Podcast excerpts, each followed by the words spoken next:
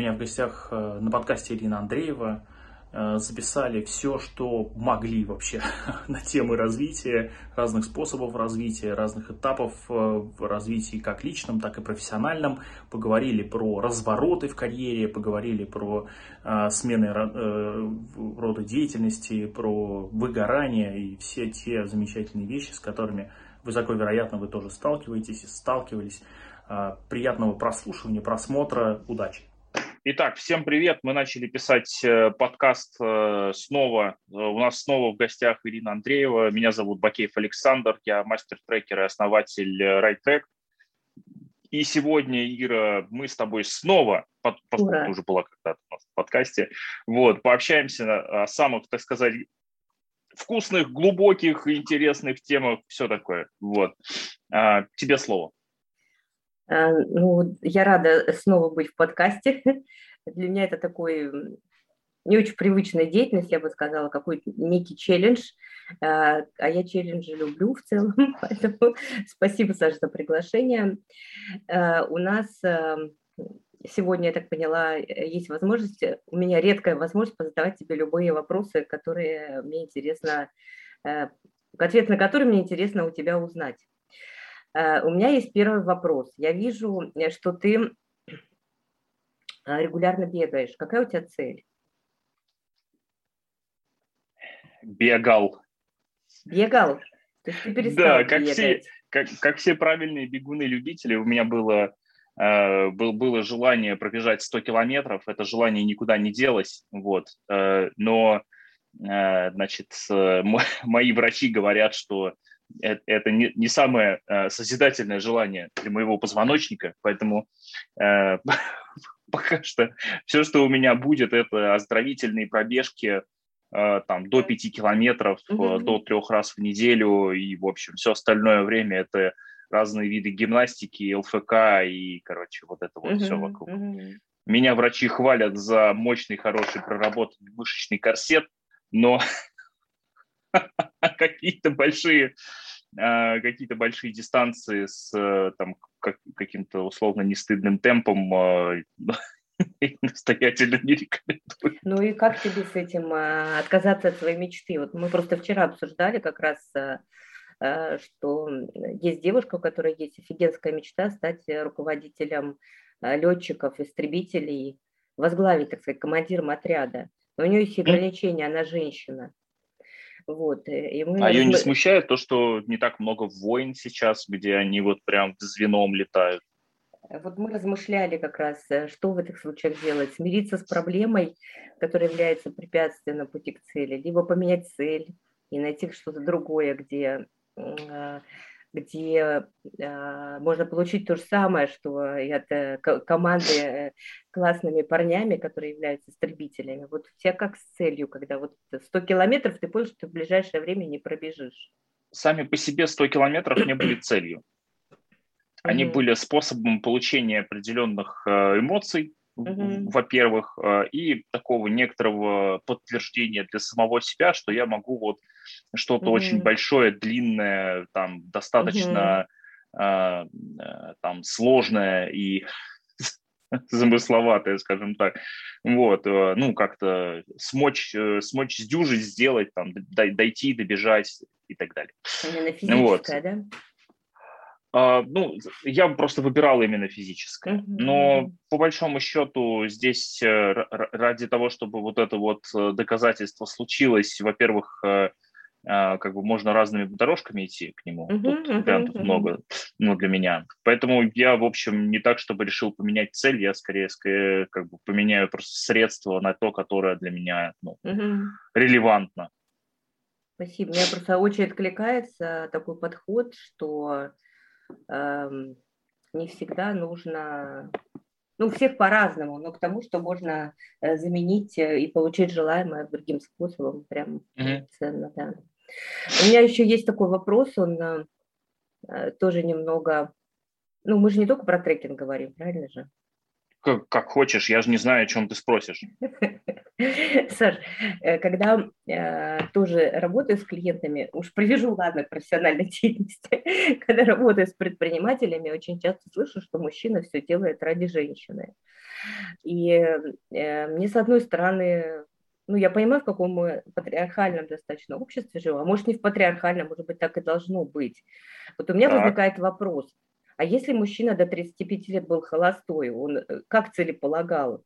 Эм, вот ты что думаешь по поводу этого? Мужчина все делает ради женщины, ради себя, или как пока не женился для себя, женился ради женщины?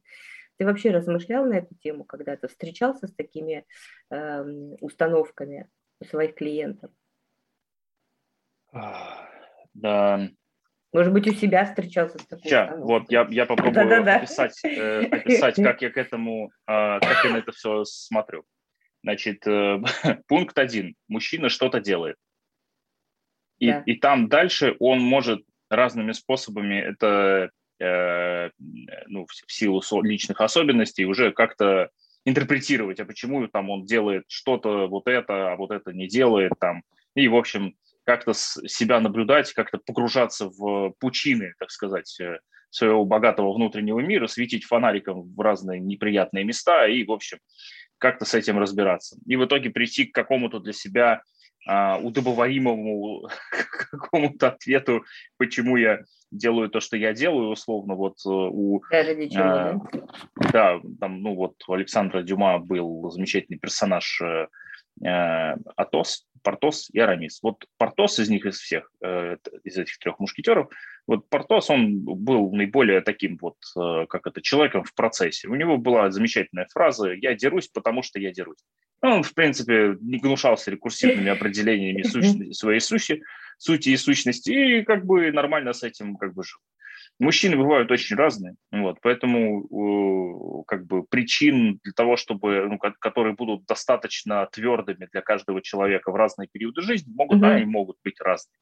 Там условно, вот он а, там, не знаю, заканчивал институт, когда, и такой, типа, блин, ну вот родители хотели, чтобы я его закончил, я его mm-hmm. закончил. И для него это достаточное оправдание или достаточное обоснование для того, чтобы что-то там делать в этом институте. В принципе, mm-hmm. или ничего не делать. Вот. А, или, например, а, вот есть э, а, эти самые, вот есть э, ребята, которые такие, типа, я свой бизнес до 40 лет начинать не буду, потому что нужно там, я не знаю, стабильная зарплата, стабильная работа, там, mm-hmm. выплатить ипотеку, и вот когда у меня как бы вот эти вот все условно тылы, как говорится, закрыты, вот тогда там пойду что-нибудь рисковать, начинать бизнес, что-то делать, короче. Вот, если все совсем плохо пойдет, пойду в найм. Вот, я знаю таких людей, прекрасно себя чувствуют, э, осмотрительные, состоятельные, лишний раз не рискуют, э, все у них хорошо. Вот они это ради себя делают или ради семьи, или ради детей. Ну, каждый как-то себе это, как, как-то себе это описывает. Mm-hmm. Вот, поэтому э, здесь, конечно, мы затрагиваем такую обширную, большую, масштабную тему мотивации, с одной uh-huh. стороны, а с другой стороны большую масштабную, э, не менее масштабную тему причины следствий. Uh-huh. То есть человек начал делать то, что он делает, потому что э, там так сложились обстоятельства внешние, потому uh-huh. что он так захотел, потому что так захотела его половинка или все вместе. И вот тут э, как бы можно, конечно, сюда добавить щепотку патриархата, который скрывает матриархат в 65% mm-hmm. российских семей. Я, я недавно, причем то, то ли, короче, 64, то ли 65% семей, они признают, что а, значит, у них э, матриархат. То есть на самом деле а, женщина определяет э, направление развития семьи и там, условно, вот эти вещи. Вот. При этом, например, а, в разных а, регионах мира вообще на эту тему есть довольно разные традиции. Uh-huh, uh-huh. Например, мне недавно приятель рассказывал про традиционный семейный уклад в Таиланде, где мужчина главный определяет стратегические цели семьи, там типа вот с этими дружим, с этими не дружим, работаем, идем туда, а женщина занимается всем экзекьюшеном вообще, то есть все хозяйство, все там управление деньгами, управление ресурсами, воспитанием детей и так далее, все на женщине. То есть мужчина ничего не делает, э, и нельзя ему давать что-то делать, потому что очень плохо все получится. Ну, иначе собьется стратегическое видение в операционке, да, да, да. Ну, то, начнет то есть... проецировать и всякое да, да, да, да, все такое. Вот, поэтому здесь очень, э, очень по-разному. Если кому-то кажется, что там э, у него недостаточно там, я не знаю, он недостаточно сильно может ударить э, кулаком по столу у себя дома и, значит, всем вокруг доказать, что он, значит, главный и все такое. Ну, у меня большой вопрос к этому человеку. Тебе, mm-hmm. ты, ты жену уже себе выбрал? Ну, выбрал какую-то. Ну, ты, ты зачем с ней, с ней сражаешься? Ты как бы, зачем это делаешь? Ты, как это, моргни глазом, если над тобой издеваются и насильно заставили выбрать. Ну, типа, ну, то есть так, такие, у меня много просто вопросов. Я, ну, как бы, я не, не, там далеко не гуру там отношений или чего-то такого, вот, ну, просто есть вещи, которые мне кажутся, ну, ну ты, ты выбираешь себе там, не знаю, спутника жизни, ты вообще смотрел, кого ты выбирал? Ну, ты, ну, как-то, я не знаю, ты, ну, ты спроси, там человек вообще, он э, готов с тобой заниматься э, домашним совместным хозяйством и ну, вот да, этими да. всеми вещами. Или там э, ты, ты себе что-то, ну, как какого-то другого человека нарисовал в своей голове, а реально тебя не устраивает. Ну, что это за бред? Зачем? Ну да, очень многие вещи не проясняем э, заранее, поэтому навыка вопрошания, так сказать, нету в семейной жизни, и не только ну, в семейной. Ну да, да, да. Есть э, хорошие в этом смысле, хорошие лайфхаки. Есть э, такая штука, называется партнерское соглашение, которое да. заключается между партнерами в бизнесе, там, стартапах, угу в обычном бизнесе и так далее. Ну, сделайте то же самое за своей женой. Вот здесь ответьте вместе на те же самые вопросы, условно, адаптированные под э, ваши семейные дела. И все, и прям и вперед из песни, и посмотрите, что это для вас будет такое.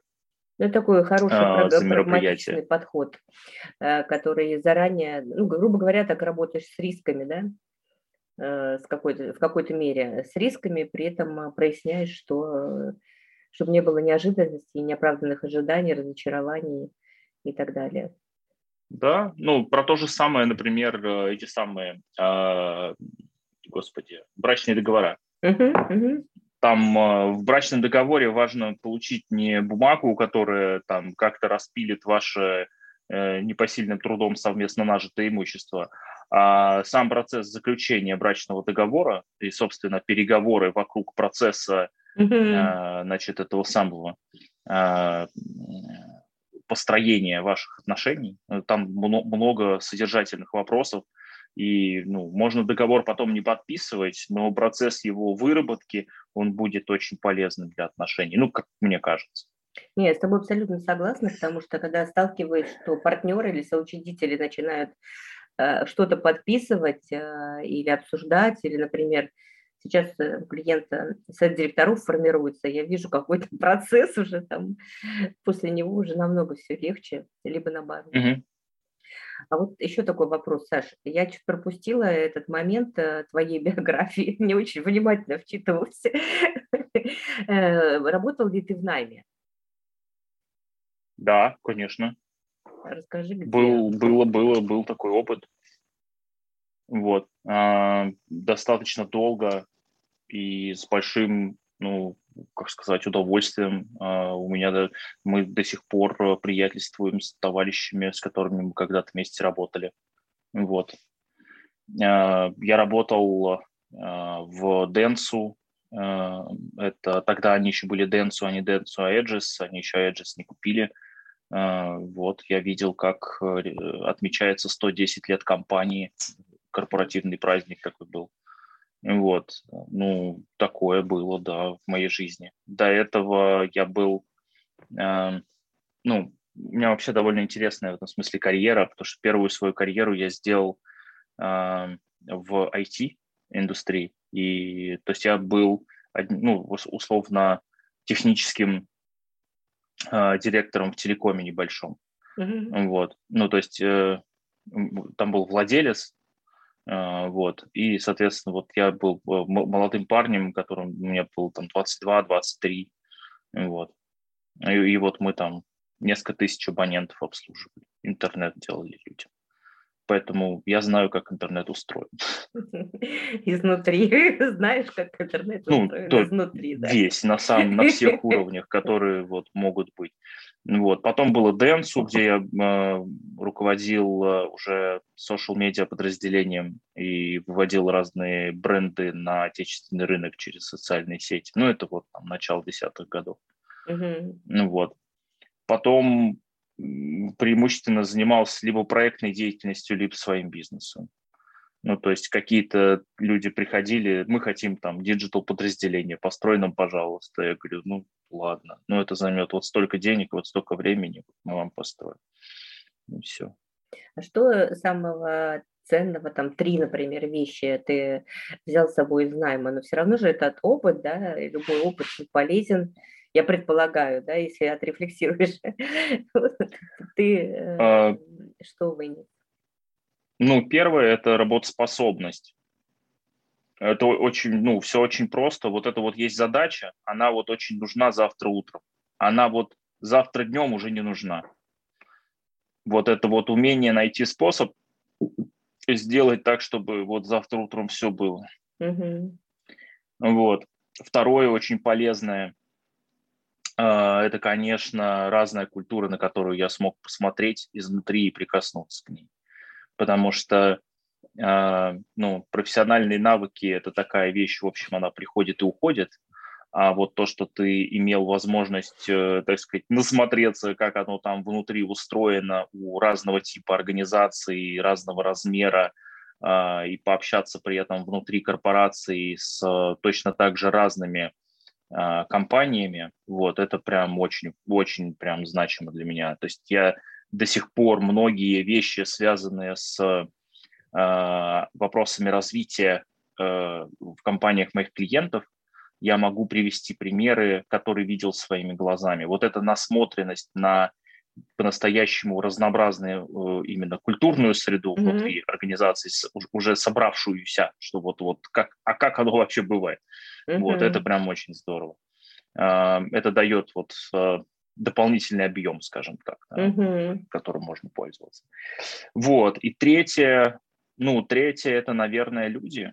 А, не в смысле, что мы вместе побежали что-то делать и там э, резко там как-то заработали миллиарды, люди в смысле, что это вот э, приятное общение, это друзья, это там приятели, которые остались, и, которых я читаю в Фейсбуке и понимаю, о чем они пишут. То есть это вот, э, ну, вот какая-то такая среда. Это, ну, для меня вот эти вещи важны. Mm-hmm. Вот. Но опять-таки я знаю большое количество примеров коллег, там, и трекеров, и предпринимателей, кто по совершенно другим причинам ходит в найм. Вот. Это особенно забавно э, видеть среди предпринимателей, которые уходят в найм в большие корпорации просто для того, чтобы отдохнуть. Вот. Потому что это фо- форма, от, форма отпуска такая. Ну да. Я когда задумываюсь о походе в найм, Почему-то для меня это просто какая-то смена деятельности выдохнуть. Потому что не говори, это занимает э, предпринимательство, оно занимает все время размышления такого. Мне кажется, границ меньше в этом э, предпринимательстве, рабочий день, не рабочий, э, чем в найме. А скажи, пожалуйста, а вот ты упомянул, что у тебя люди важные, ты читаешь их и понимаешь, о чем они говорят. Вот это для тебя про что? А, про что? Ну, а, есть, э, есть шутки определенные, а, которые вот я, я слышу, и я понимаю, о, а я знаю, что за шутка. Я понимаю, что. Для меня вот это очень приятно. Для меня приятно, это и ностальгия какая-то, это и вспомнить э, а, то, над чем э, мы угорали на обедах там, или на переменах, э, ну, переменах деятельности, в смысле. Вот. А, что, что мы делали там, э, чтобы собрать красивую, большую, крутую презентацию с массой big ideas для нового клиента, там, всякое. Ну, то есть вот это, ну, такие приятные, приятные воспоминания во многом. Mm-hmm. Вот. Ну и я смотрю на то, как э, двигается жизнь у этих людей, как они достигают э, каких-то совершенно умопомрачительных результатов. Ну вот. Ну, то есть это прям очень круто. Это как э, такой круг, да, твой, ну, может быть, не самый близкий, но тем не менее, как круг э, общения, круг среда твоя, в которой ты обитаешь, и она вот такая. Ну, какая-то ее часть. Какая-то да, ее какая часть, часть, да, какая-то часть. Угу. А вот еще такой вопрос. Э, вот ты упомянул компанию, что 110 лет отмечали, и а, ну, я знаю, что для тебя вот эта династийность, передача детям – своего бизнеса и, и заранее об этом думать и планировать это, эту деятельность тоже. Для тебя она вот в зоне твоего интереса. Uh-huh. А, как ты считаешь, э, ну, во-первых, э, планируешь ли передавать своим детям то, что ты создаешь? Ну, конечно. Планируешь передавать э, всем детям, которые у тебя будут? И которые Посмотрим. Есть? Угу. Тут, тут же как бы мое желание передать не обозначает, что у них будет желание это взять. Угу, угу. Будем реалистами.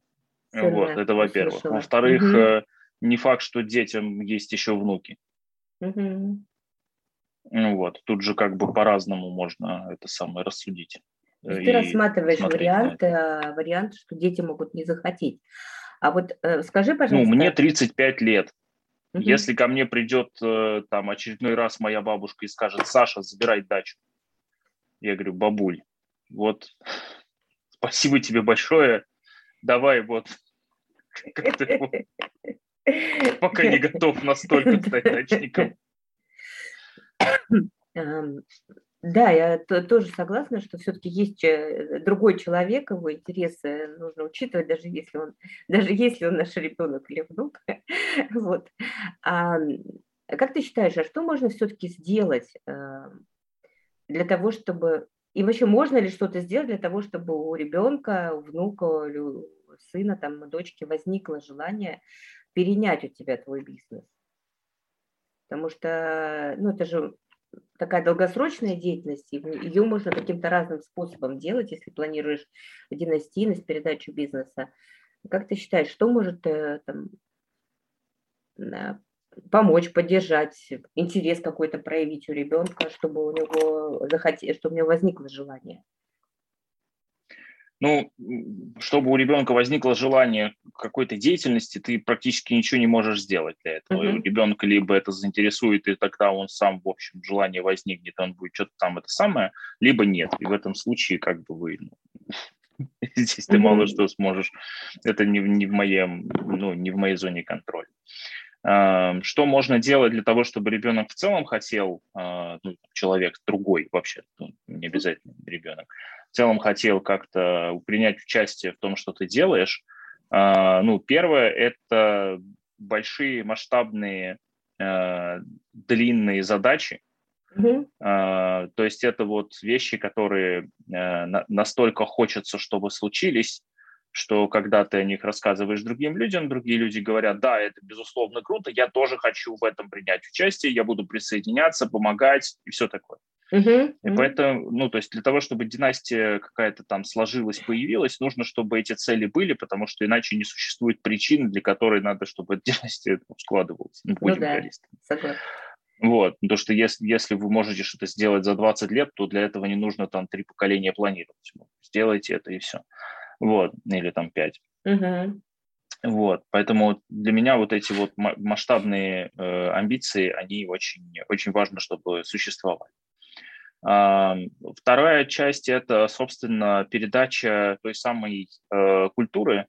Э, по сути, культура – это не, некое э, такое некое представление, как мы делаем, как мы не делаем, какие у нас, э, какие у нас базовые ценности, почему они такие и как их, а, как, как на них можно смотреть, с каких углов, какими способами и так далее. Ну, это уже вот вопрос там, передачи а, этих самых, а, передачи идей от поколения к поколению, uh-huh. выстраивание процесса там обучения внутри, там каких-то выстраивание системы посвящений, вот это все.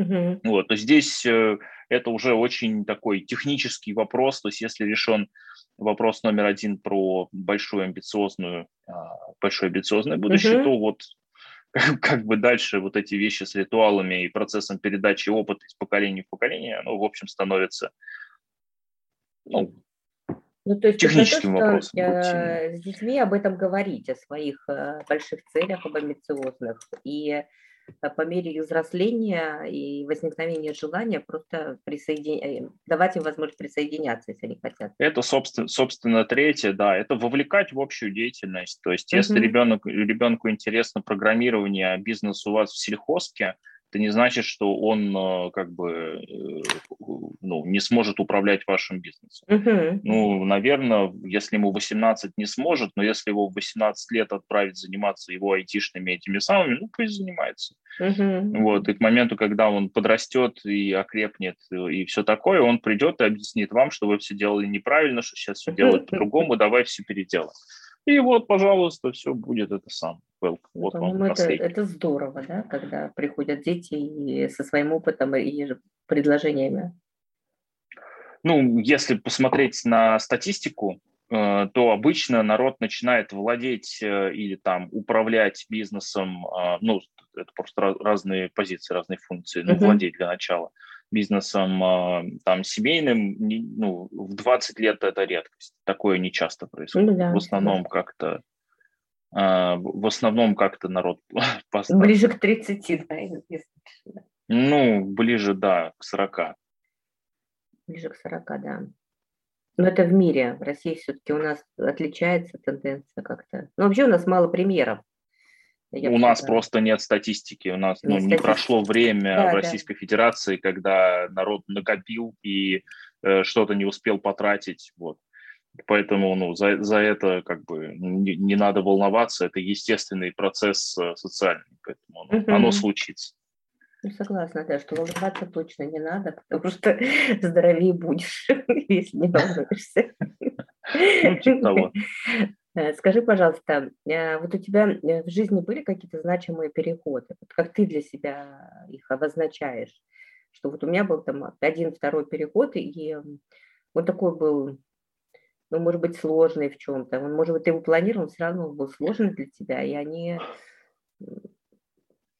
Ну, вот ты спрашиваешь про переходы и ограничения, вот я у тебя тоже спрошу uh-huh. про твои переходы и твои... У меня у меня в жизни все эти вещи случались э, до 30 лет э, через э, выгорание, кризис и смену деятельности. То есть вот это прям очень четко я могу сказать. Uh-huh. Вот. А после 30 я гораздо стал осмотрительней и гораздо это самое, ну, как сказать, когда я понимаю, что что-то, что-то, что-то там я вот перебарщивать начинаю где-то uh-huh. в чем-то, uh-huh. вот, я очень аккуратно с, с этим начинаю прям целенаправленно работать. Uh-huh.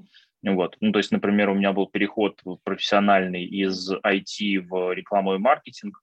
Вот. Я, э, ну, это было очень тяжелое время ну, прям вот и, и морально, и психологически, там, навыки, и вот это все, ну, то есть там это реально, я там несколько лет, а, э, несколько лет я работал в пять раз больше, чем все коллеги, которых я знал. Mm-hmm. Вот. Ну, то есть ребята там в среднем работали 20-25 часов в неделю, а я работал в среднем 100 часов в неделю. И несколько лет так было. Ну вот. Ну, то есть это довольно тяжелая, э, довольно тяжелая штука. И я этим еще, кстати, не умел управлять никогда особо.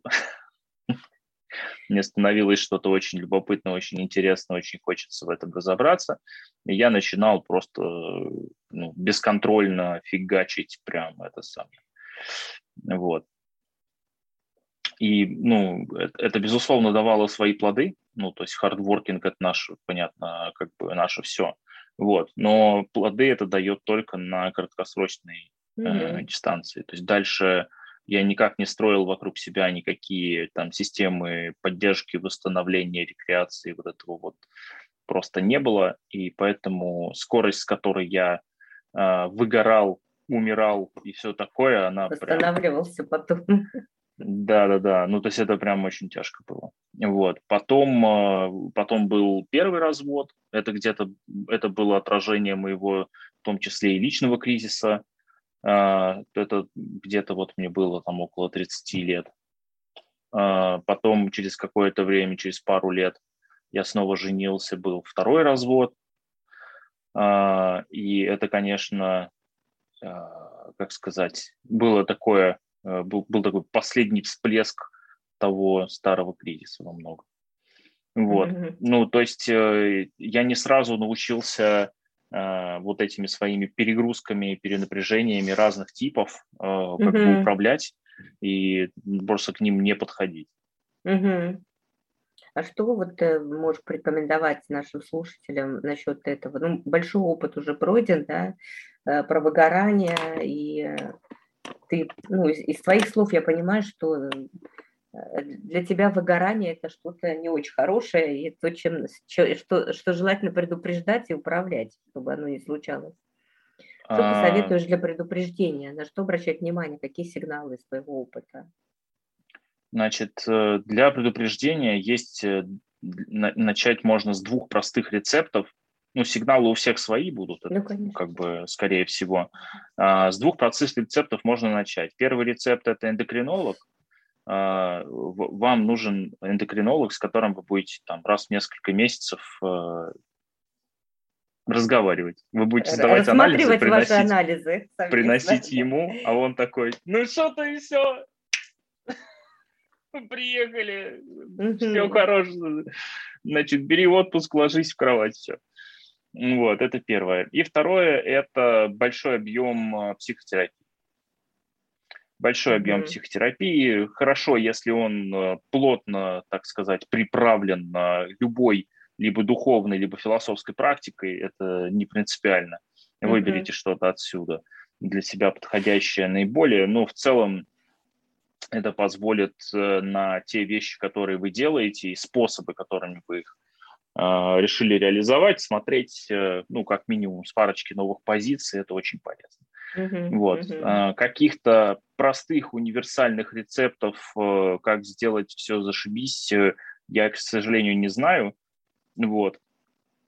Э, людей, которые их знают, я тоже не знаю. Но я знаю много людей, которые говорят, что знают. В целом, ну, не знаю. Ну, откликается, что если смотришь на свою деятельность э, с какой-то еще другой позиции, можно э, начать замечать, что на самом деле ты делаешь и ради чего по-настоящему, да? А, вот. А скажи, пожалуйста, вот, вот этот навык вопрошания, ну, в трекер же мы все спрашиваем, у тебя чудесно получается задавать вопросы, да, это просто классно, действительно, каждый раз слушаю и Эм, беру что-то новое. Вот скажи, пожалуйста, вот этот навык вопрошания, в каком месте своего жизненного пути ты э, ну, заметил, что он у тебя есть, или ты заметил, что у тебя его нет, и ты решил, что я его хочу развить. И что делал для этого? Хочу развить. Забавно. Ну, наверное, это начало происходить примерно в то время, когда я начал задаваться, задавать себе вопросы про вообще, э, как бы, оно мне зачем? Вот я сейчас что-то делаю, для чего? Вот, вот где-то, наверное, в этот период. То есть это для меня было каким-то таким вот а, моментом. По годам, если смотреть, это где-то, наверное, год 14-15. То есть это как раз, э, там, если я помню, это когда э, во Фрите начал, да, тоже э, сотрудничать с фондом. А там много было параллельных событий. Похоже, меня да? во Фри пригласили, там меня, у меня большой прорыв там в моей личной терапии случился, у меня там развод рядышком угу. произошел. Там много было интересных таких увлекающих событий. Вот, поэтому, ну да, да. То есть эти события и... они привлек... создали вот для тебя какой-то почву или что, что ты начал себе задавать вопросы? Да. А дальше, как бы, как только я начал задавать их себе и а, находить какие-то ответы для себя, ну, того или иного уровня, там, качества, условно, uh-huh. я дальше начал уже это самое, носиться по оста- остальным сферам жизни и задавать эти вопросы всем вокруг людям, вот, и смотреть, что происходит дальше. Вот. Ну и плюс э, я с достаточно хорошими, серьезными а, компаниями и предпринимателями уже работал к тому моменту. Угу. Что, в общем, тоже способствовало тому, чтобы в глубины глубин, так сказать, заглядывать, потому что стало видно, как они влияют на текущие процессы, события, вот прямо здесь и сейчас. Поэтому вот тоже, тоже начал. Угу. А было ли ситуации, когда ты задал себе вопрос, тебе было больно отвечать на них? Э, когда я задавал себе вопросы, мне было больно на них отвечать. Да, конечно, такое было много раз. Uh-huh. Вот, и неприятно, и все такое. Вот, я эту боль э, относил к терапевту. Вот. С, с фразой вот я вот про вот это и про вот это, мне прям тяжело размышлять, прям больно, прямо вот давайте с этим что-то сделаем. Угу. Ну вот, поэтому, Прекрасно. да, вот у, у меня есть такой опыт, что после меня терапевты идут к своим терапевтам. И это я прям знаю, угу. да, ходят. Ну, то есть, Один из э, коучей, с которым я работал, интересно мне сказал, он в какой-то момент сказал, что нам придется прекратить наше сотрудничество, потому что он больше не вывозит. Потому что каждая наша с ним сессия требует от него того, чтобы он два раза сходил к своему коучу. Угу. Вот. Я говорю, ну... Ну, запросы, да? Ладно. Такие, Ну, вот ты же меняешь э, коучей и терапевтов да. со временем? Да, конечно. Угу. Что ну, и мне тоже откликается, что э, психотерапевты, как и, и коучи, как обычные люди, имеют ну, своим контейнером, грубо говоря, своей пропускной способностью. Ну, просто кому-то нравится работать с одной категорией тем, а кому-то с другой. И у них разный там объем комфорта на, внутри этой темы угу. допустимый. Ну вот, поэтому Угу. Поэтому, естественно, под разные задачи я использую разных специалистов. Скажи, э, пожалуйста, вот когда мы задаем себе вопросы, у нас э, часто есть, э, часто, я замечаю, не, не буду обобщать, uh-huh. я замечаю, что мы вопросы задаем в основном в когнитивной плоскости, что ты про это думаешь там и так далее. А сложности, а что ты ощущаешь, как тебе сейчас с этим? Что ты чувствуешь. Вот это э, как бы ну, редкий случай, когда вопросы себе такие задаем и другим. И если у тебя в жизни вот тот период, может, ты для себя отмечал, когда ты начал обращаться к, не только к мыслительной деятельности, а к каким-то другим своим а, проявлениям, которые тоже имеют характеристики, признаки, влияют очень сильно на как сейчас происходит твоя жизнь, я бы сказала. Ну, это довольно быстро, этот навык я получил, а, опять-таки, внутри процесса терапии, прохождения mm-hmm. терапии. Ну, то есть это... Я очень быстро перестал искать ответы только внутри там, рациональных э, построений. Mm-hmm. Э, и, и вот терапевты, с которыми я работал, спасибо им за это большое, они меня этому очень быстро научили.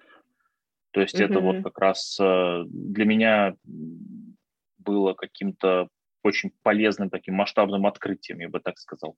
А, то есть это не были просто вопросы про ощущения, типа, о, а что ты сейчас чувствуешь? А это были скорее вопросы про, там, типа, вот там у тебя случился кратный рост в доходах а, за какой-то период, вот а, что это для тебя там, а как ты это чувствуешь в теле, а что там на эту тему думает твоя голова, а там, что тебе говорит твоя интуиция, что там, ну и так далее. И, в общем, с очень разных, так сказать, направлений э, на одно и то же явление можно внутри себя обращать внимание. Ну, хорошо.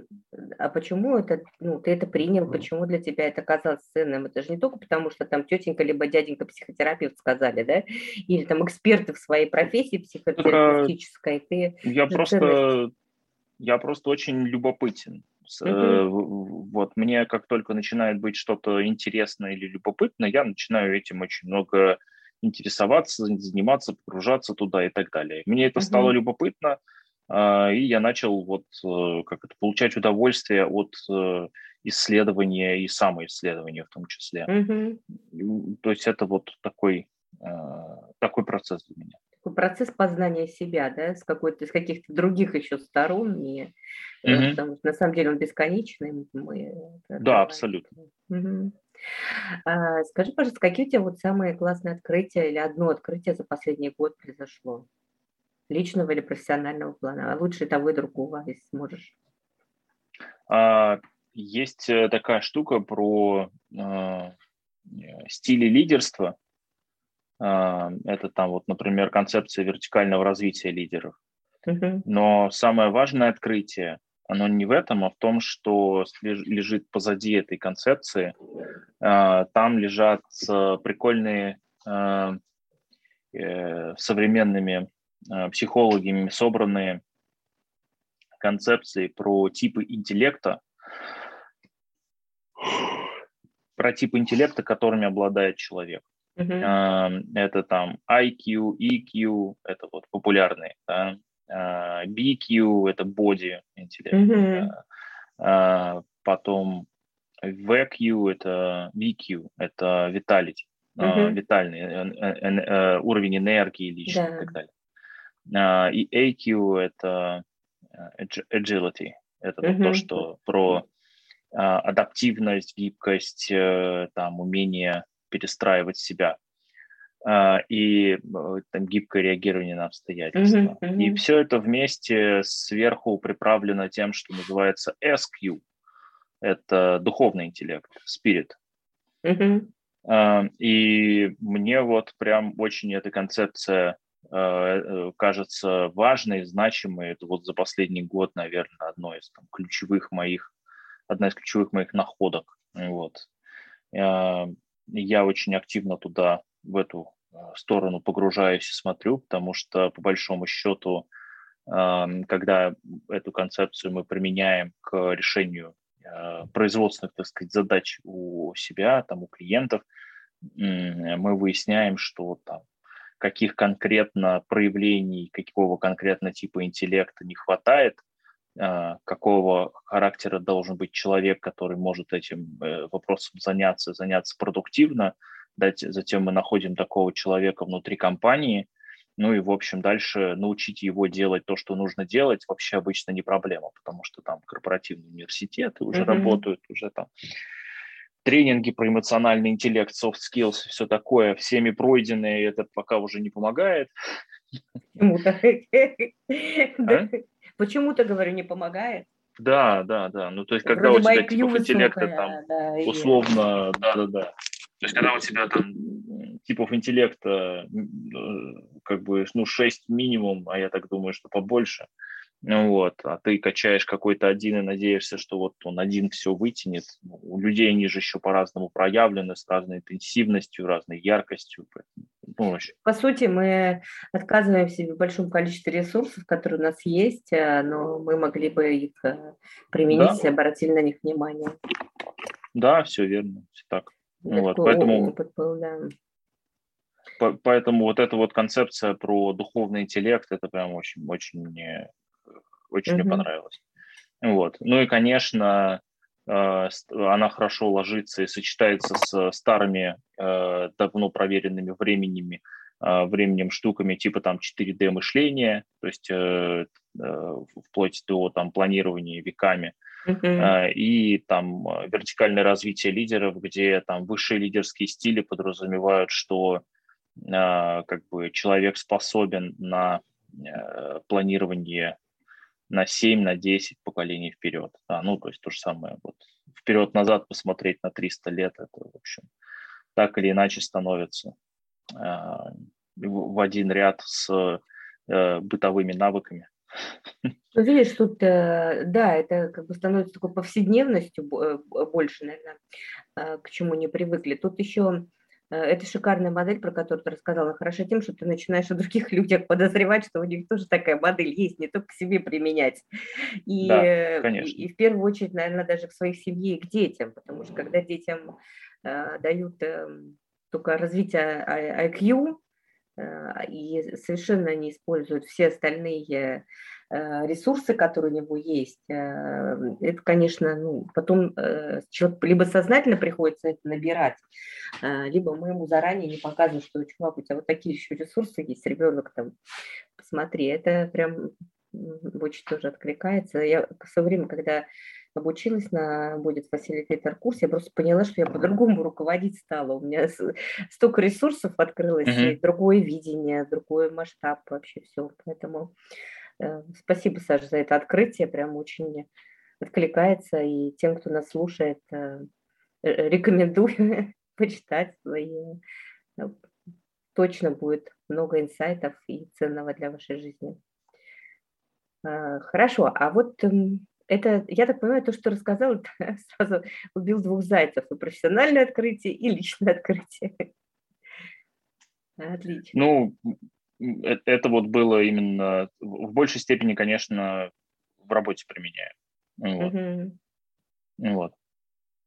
Потому mm-hmm. что, конечно, если говорить про какие-то личные открытия или там личные всякие э, события, то у меня их там за последние пару лет довольно много. Uh-huh, uh-huh. Вот. И там и материальных, и нематериальных, и там впечатлений самых разных в ассортименте. Поэтому тут я что-то вот одно главное прям, uh-huh. не знаю, не готов пока выделить.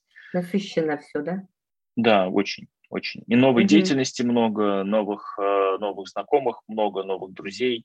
А, какие-то э, эти самые старые связи актуализировались, какие-то новые. Ну, в общем, про- mm-hmm. просто очень вот прямо сейчас внутри этого кипящего а, интерактива. Супер. Но скажи, пожалуйста, вот эту насыщенность, э, которая с тобой происходит, это ты же сам планируешь?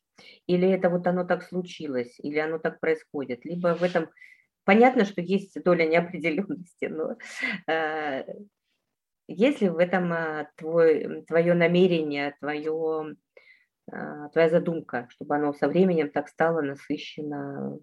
Да, безусловно. Безусловно, есть. Ну, то есть э, никто меня не, это самое, не заставлял идти получать второе высшее. Угу. Никто меня там не пинал идти учиться на разные там курсы. Никто меня не, самое, не, не, не тянул за руку, идем общаться, нам тебя не хватает. Ну, то есть понятно, что э, я все-таки что-то инициирую в своей жизни, uh-huh, с одной uh-huh. стороны. С другой стороны, есть еще внешний мир, который на это как-то реагирует, э, внешняя среда, uh-huh. э, просто объемная, э, масштабная, гораздо больше, чем я вообще могу себе представить. И, конечно же, есть э, а, ответственность за наше взаимодействие у другого человека, с которым mm-hmm. это взаимодействие происходит. Поэтому тут, в общем, как сказать, я несу сто процентов ответственности за свою одну треть. Хорошо. Как ты считаешь, вообще сколько человек может контролировать?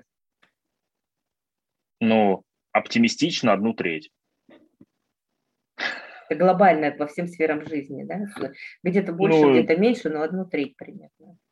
Ну, как бы там мы все живем внутри там мира, который гораздо сложнее, масштабнее, больше, чем мы сами, кем бы мы ни были. Uh-huh. Мы все живем внутри э, отношений с другим человеком, другими людьми или несколькими человеками. Ну, как бы мы же не можем на 100% отвечать за то, что они там будут делать или не будут. Даже подразумевают, что у них есть своя воля и свое волеизъявление, да? Ну, они же тоже тогда, то есть mm-hmm. они, они же тоже будут как-то это, э, как, как-то действовать э, по своих, внутри своей одной трети, внутри своих ста процентов за эту одну треть ответственности. Ну, то есть вот э, как бы почему ты себе даешь такие возможности, а другому человеку нет. Ну, то есть это же немножко странно, мне кажется. Mm-hmm. А вот у тебя это понимание, оно пришло со временем? Э, ты, ты там думал, что больше контролируешь, э, и оно под влиянием каких-то событий, развития духов, духовного э, потенциала, так сказать, ты осознал. Как вот у тебя э, с этим? Да это скорее наблюдение. Угу. Ну, что условно, когда люди говорят про отношения двух человек, ну вот если совсем упрощать, то в отношении двух человек, например, если мы говорим про религии, религиозные языки, они говорят, что в отношении, э, внутри отношений двух человек есть первый человек, есть второй, есть третий, это Бог между ними, да? Ну или там mm-hmm. Бог есть любовь, например, mm-hmm. как говорят э, христианские ветки. Mm-hmm. Но в целом история про то, что все время в любом случае есть один человек, есть второй человек, есть некий внешний мир, который все равно будет влиять на их uh-huh, uh-huh. взаимодействие, на их отношения, вот, ну, в том числе. И дальше, ну, собственно, вот им двоим нужно как, каким-то образом кооперировать, там, не знаю, усилия, направлять внимание на то, чтобы качество их отношений росло. Ну, если что, они этого хотят, конечно. Что бы ты вот ну, не посоветовал, может быть, как бы ты прокомментировал, вот, что есть люди и вполне ну, как бы все люди имеют право на какую-то свою картину мира, да, но есть люди, которые отрицают наличие там э, Божьего промысла, наличие дорогого мироздания, такие вот эволюционисты. А, это очень... Ой, я очень люблю людей, которые считают, что там у них нет отношений с абсолютом. Это очень, ну, это же прекрасно. Ну, то есть, условно, вот есть человек, он говорит, я э, верю в Бога, хожу там, не знаю, в мечеть, и вот у меня есть, э, значит, набор а, практик, которыми я пользуюсь для того, чтобы а, эту свою, а, эту свою потребность закрывать. Есть другой человек, который говорит, Бога нет, поэтому вот у меня есть набор практик, которые я, значит, реализую для того, чтобы свою потребность э, в, в моем развитии закрывать. Вот. То есть и тот, и другой имеют четкую связь с Богом. Один говорит, что он есть, другой говорит, что его нет. А, при этом и у того, и у другого есть набор практик, которые им конкретно лично помогают решать свои жизненные задачи. Mm-hmm. Там один ради этого ходит молиться, другой ради этого ходит на лекции по античной философии. Ну, окей. Mm-hmm. С моей точки зрения отличий здесь немного, ну, на некотором уровне абстракции, но с точки зрения там на вкус и цвет все фломастеры разные, ну, наверное, ну, как бы эти люди могут, в общем... Ну, то есть э, тот, кто приходит на античную философию, он как бы таки, таким образом присоединяется к чему-то большему, э, что есть в этом мире или что? Или вот сам факт отрицания а... Бога нет, он говорит о том, что Бог есть, потому что отрицать то, чего нет, как бы невозможно у, у любого человека есть какие-то отношения с абсолютом. Вот mm-hmm. это, мне кажется, вот так работает. А mm-hmm. как он конкретно эти отношения для себя интерпретирует и как он их потом а, там в своей жизни использует, это уже, mm-hmm. в общем, его личные половые трудности, по большому счету. Если они ему помогают, ну, именно его способ, ну, окей. Mm-hmm. Если его способ мешает ему по жизни развиваться, то не очень понятно, зачем он тогда его придерживается. Mm-hmm.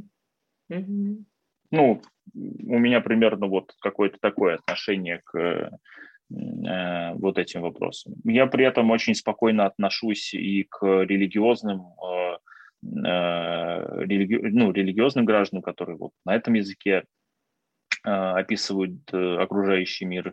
Есть люди, которые на этом самом на языке, так сказать, э, критического мышления и научного знания описывают мир. Вообще и то, и другое описание абсолютно субъективно, отвратительно плохо описывает окружающую действительность. И там, ну, можно спорить о том, у кого оно чуть лучше, у кого оно чуть хуже, но надо четко понимать, что оно в любом случае такое, какое оно есть, просто потому что у нас тут вот э, мир трехмерный, есть еще время. А если мы отлетим в другую часть Вселенной – у нас как бы мир перестает быть трехмерным, и время, может быть, идет немножко по-другому. Ну, чисто теоретически такое может быть и возможно. И вот что в этом случае будут делать э, э, верующие атеисты, у меня лично большой вопрос. Потому что ни тот, ни другой, один фиг, у нас нет щупалки, которая умеет пять измерений как-то это самое ощупывать. В этом не очень хороши биологически. Вот, поэтому, ну, тут такое как бы, ну, это же просто какие-то люди что-то вот, э, они такие, типа, давайте, вот у нас математика вот так описывает э, вот, вот этот кусок вселенной, ну и слава богу. Вот, mm-hmm. пока, пока лучше мы не придумали. Ну да, это же допущение некое, потому что там, мне сын что-то рассказывает, я говорю, Ваня, ты понимаешь, что это допущение? Нет, это доказали, это прям реально так есть. Я говорю, ну ладно, окей. Вот, потому что появятся другие способы измерения. Как бы. А скажи, пожалуйста, как ты справляешься с этим, э, с э, таким давлением, ну вот я его определяю для себя как давление информационного, информационное, когда каждый день создается такое количество контента, прям не только я про социальные сети и ТикТок, uh-huh. а огромное количество статей, которые находятся в зоне интереса, книг, публикаций, исследований, которые э, хочется почитать, но ты понимаешь, что ты их никогда не почитаешь, потому что просто нет времени. И ты справляешься. Есть ли у тебя вообще такой поинт, ты об этом думаешь или как для себя что-то делаешь?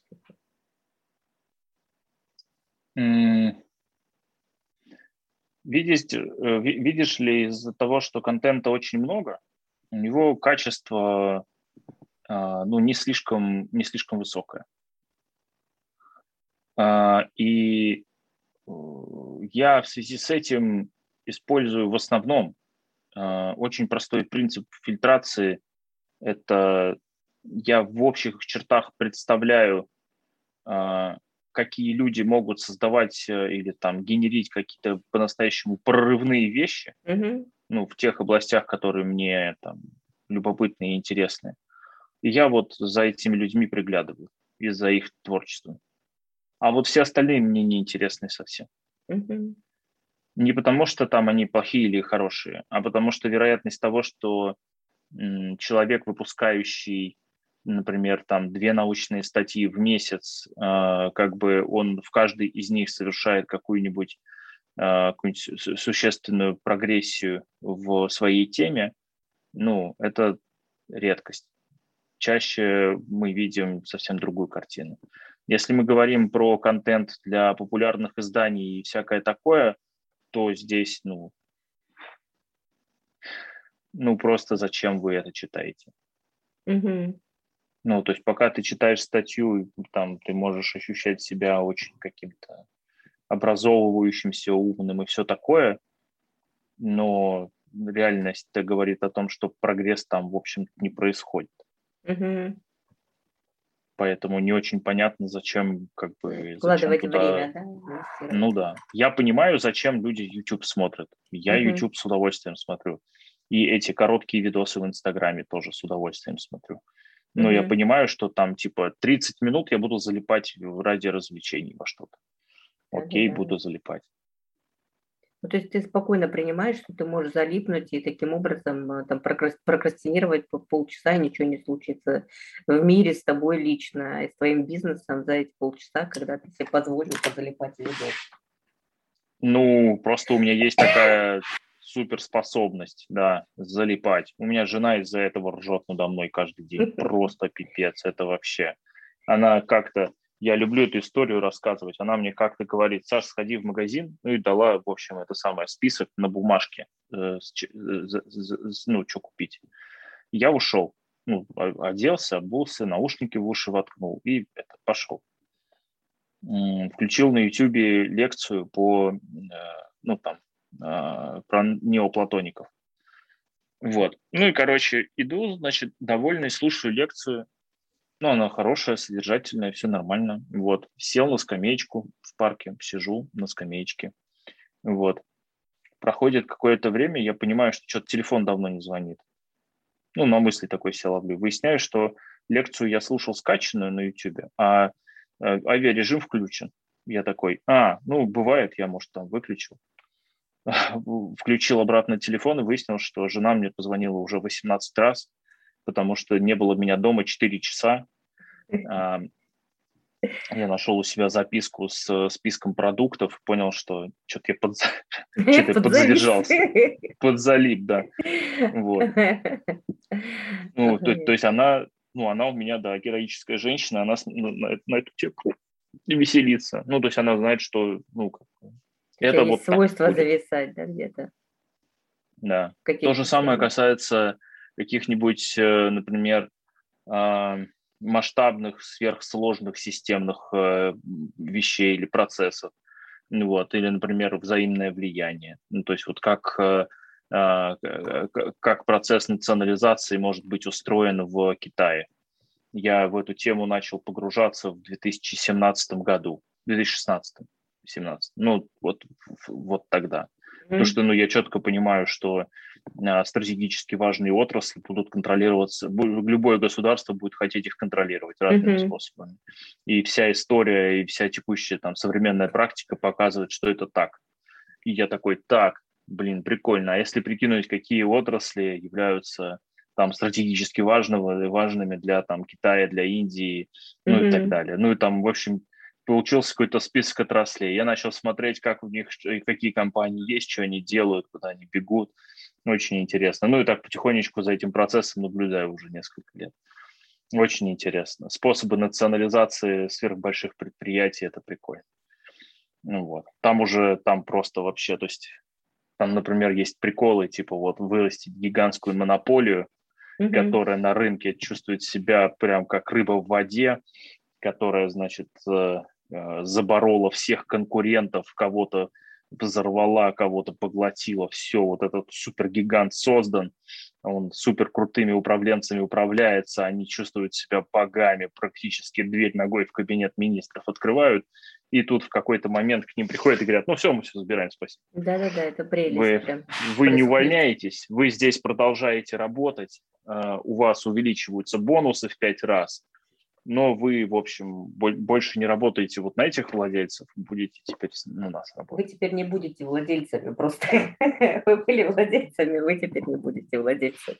Ну, в общем, вы поняли, ну, да. Интересно, а, Очень, э, и вот, ну, там мир, мир знает много э, примеров. То есть э, раньше на выращивание большой монополии нужно было там десятки лет, сейчас уже там это один десяток, там, ну, два, в некоторых случаях, ну, в зависимости от там географии, рынков, развития инфраструктуры и так далее. Ну, в общем, короче, это вот интересные штуки. И я иногда залипаю и начинаю вот в таких больших масштабных вещах э, копаться просто потому, что мне любопытно. Mm-hmm. Вот, поэтому вот эта вот моя способность залипнуть, она делает меня э, плохо приспособленным к быту, э, потому что это просто, ну, я не всегда это отслеживаю. Вот. Но при этом э, это очень хорошая самая особенность, которая позволяет э, нырять очень глубоко и очень быстро mm-hmm. ну, в некоторых темах. Mm-hmm. А скажи, пожалуйста, а ты читаешь художественную литературу? Mm-mm. М-м. Не читаешь. А поешь ли ты песни? Нет. Это может быть странным, но вот сейчас я занят тем, что пишу очень много шуток, потому что пошел на курсы по стендап учиться. Mm. Вот. Но я очень удивился тому, что э, я-то считал, что у меня неплохое чувство юмора, и что я, в общем, а, как-то могу развеселить э, каких-то людей. Вот. Но сейчас, когда это нужно делать э, каждый день в виде просто конкретного копирайтинга и прям сиди, пиши шутки, такой, блин, это вообще не так работает, как я думал.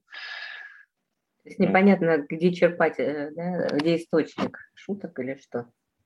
А, нет, просто я придумывал шутки не целенаправленно в своей жизни, а вот ну как придумается, так и слава uh-huh. богу, вот, повеселил.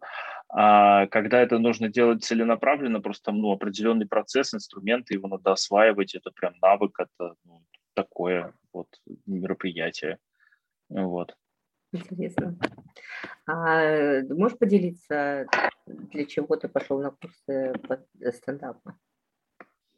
А, очень много и сильно я уставал, начал уставать от а, а, проведения обучений корпоративных для вот там ну руководителей в больших компаниях. Uh-huh. Уставать от того, что мне приходится каждый раз очень э, серьезно готовиться внутренне к тому, э, каким именно образом и э, э, это самое, каким именно образом нужно подавать тот или иной материал, на каком языке. И так. Ну, я просто начал реально уставать от этого, физически mm-hmm. в том числе. Вот.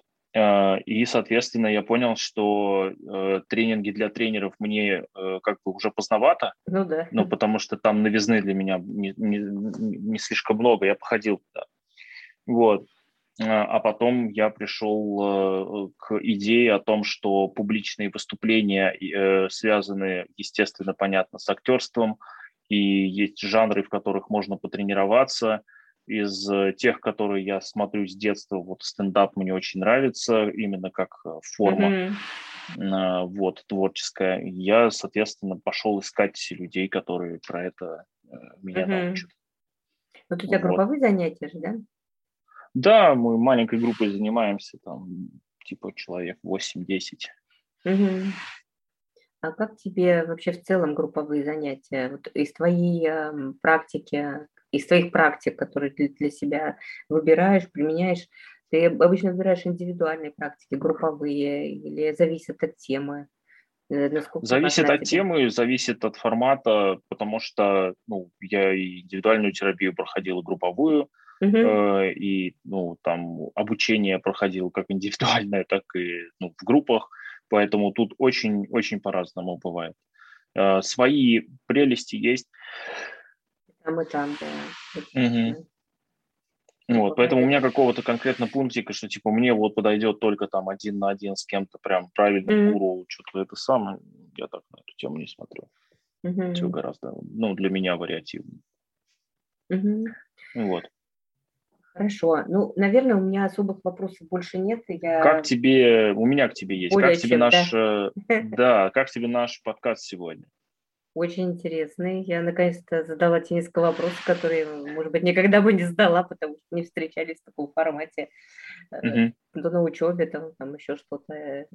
Прям интересно было послушать. Я прям сейчас э, смотрю на тебя, и у меня в голове, что я Сашу как человек стала по-другому видеть и воспринимать. И мне кажется, насколько... Ну, то есть... Эм, мне кажется, это очень важно задавать, интересоваться и быть любопытным в отношении другого человека.